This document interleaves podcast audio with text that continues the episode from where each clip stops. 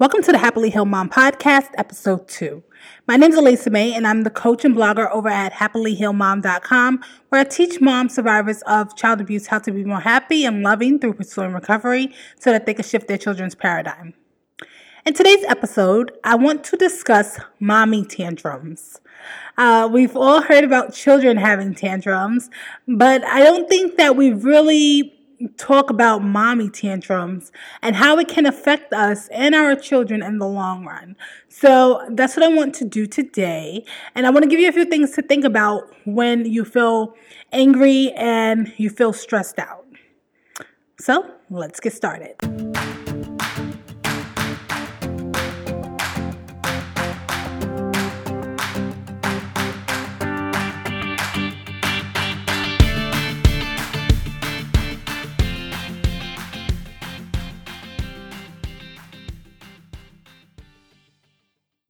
Okay, so we all know that children have tantrums. Uh, they can be so whiny and angry. I don't know where their anger comes from sometimes. It's very weird to watch, you know.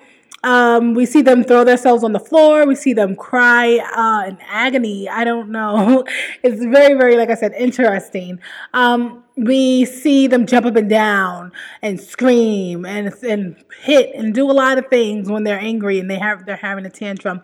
And you know, it's weird because they have tantrums in like the wrong, the wor- the worst places, like supermarkets and like parks and things it's very very weird to me. I I like to observe children.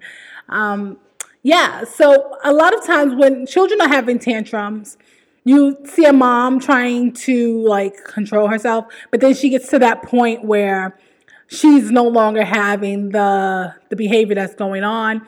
Or sometimes just out of anger and stress, moms have tantrums. And I think that a lot of people don't want to talk about it, but I think that it's time to address the elephant in the room.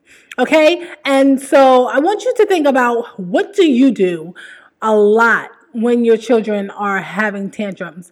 And that would be your tantrum. Okay. That's your tantrum. Um, my tantrum, my go-to tantrum is to yell. I yell a lot. Um, I'm learning, you know, I'm in the process of process of learning to calm that down because I am very much a teacher, but I still am a big student of life. So I'm learning to calm that down. And you know what? I've realized that once I have my go to, once I do my go to tantrum and I have my outbursts and everything like that, I start to feel shameful afterwards. I feel nasty and icky. I don't feel like my true self. I don't feel like I'm living in my purpose.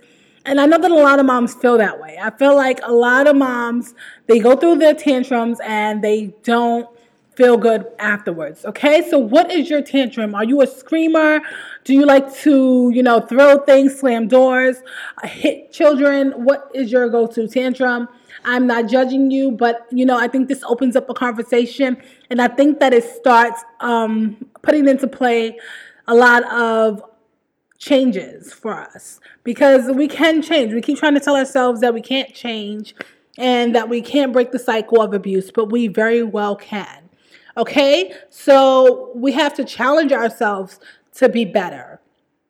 Okay? So the first thing that I want all moms to think about when they're going through their go to tantrums is that you must challenge yourself. As I've said before, you have to challenge yourself to be better. So once you feel like you're be, you're getting to that point, that boiling point where you're about to have an outburst, challenge yourself to change that thought. Challenge yourself to change that reaction. Like if you know you're going to hit your child, don't hit your child. Challenge yourself to walk away. Because it's like you see what's coming, but you you just do it anyway, right? And that that's not good for anyone because your child is going to be upset and scared afterward. You're going to feel like shit, and then you know no one's going to be happy. And we don't want that. We want to be happy and loving moms, right? So I think that it starts with challenging yourself. Once you feel like you've you've hit that boiling, you're hitting that boiling point, and you're like, you know, I'm gonna really slap the hell out of this kid. Instead of doing that, Challenge yourself to figure it out. Challenge yourself to come up with a different approach. When you think your child is going to um, get you to a point of slamming doors, move away from a door. Don't go near a door. Like you know it's coming, but you keep going towards it. That makes it worse, you know, because you know, but you don't care to change it. Or you're so caught up in that moment that you can't change it, right? But you can because you can just change your approach. You can challenge yourself to find a different way. When my child gets me to a point, my children, and I'm, I'm telling them to stop, and I'm telling them to stop, and I'm telling them to stop, and you know, it's like they're not listening. Instead of me going over and screaming in their face, and then they look at me like they're about to have a meltdown, which is gonna make me have a bigger meltdown, you know, I just pull one aside, whoever it is, and I talk to them. You know, I, I say, you know, you don't want to do that. You don't want to, you know, whatever you're doing, you don't want to do that, baby, because you're going to get hurt or there's got to be a reason why I'm telling them to stop. You know, I'm not just telling them to stop because I don't want them to have fun, because I want them to be sad and in corners and stuff all day. Like, that's not what I'm about. That's not who I am, and that's not my purpose for my family. So, when I'm telling them to stop something, it's for the benefit of their own good. So, usually I pull them aside and I tell them, you know, this is why you shouldn't do that. You don't want to do that. You don't want to hurt yourself. You know, I try to show them, like, this is sharp or something like that to teach them you know, there's a reason why I'm talking. I'm not just talking for my health. So you can do the same thing. Wherever your tantrum, your go to tantrum is, you can do that.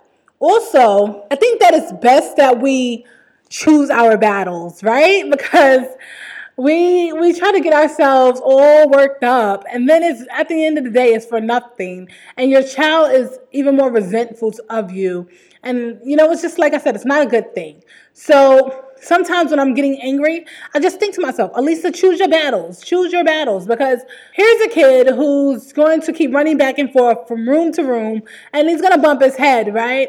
But he's going to bump his head and you're going to explode. And then it's just as harsh your words can be just as harsh as your child hitting his head. So, yeah, you may have stopped them from hitting their head, but your words hurt just as much, right? So choose your battles because you're walking into something more st- more harder than than the initial thing you wanted them to stop doing or whatever. Or you want them to listen to you, but you cause them to shut you out because you're screaming at them. Right? No one's going to listen to someone if they're constantly screaming at the top of their lungs in anger. So I think that is always best to choose your battles. We don't have to fight fire with fire. And as parents, we have to teach our children how to soothe themselves in the midst of anger and pain. And if we're in anger and pain and, and stress and we lash out, then we're teaching our children to do so as well.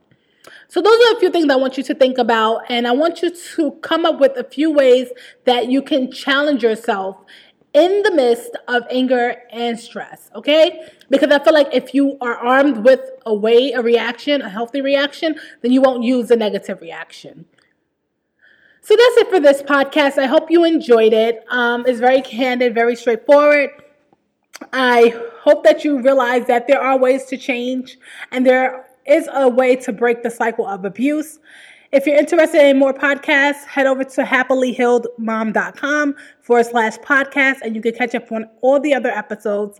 Until next time, remember that a healed mom is a loving mom and that you can break the chain, the cycle of child abuse. Take care.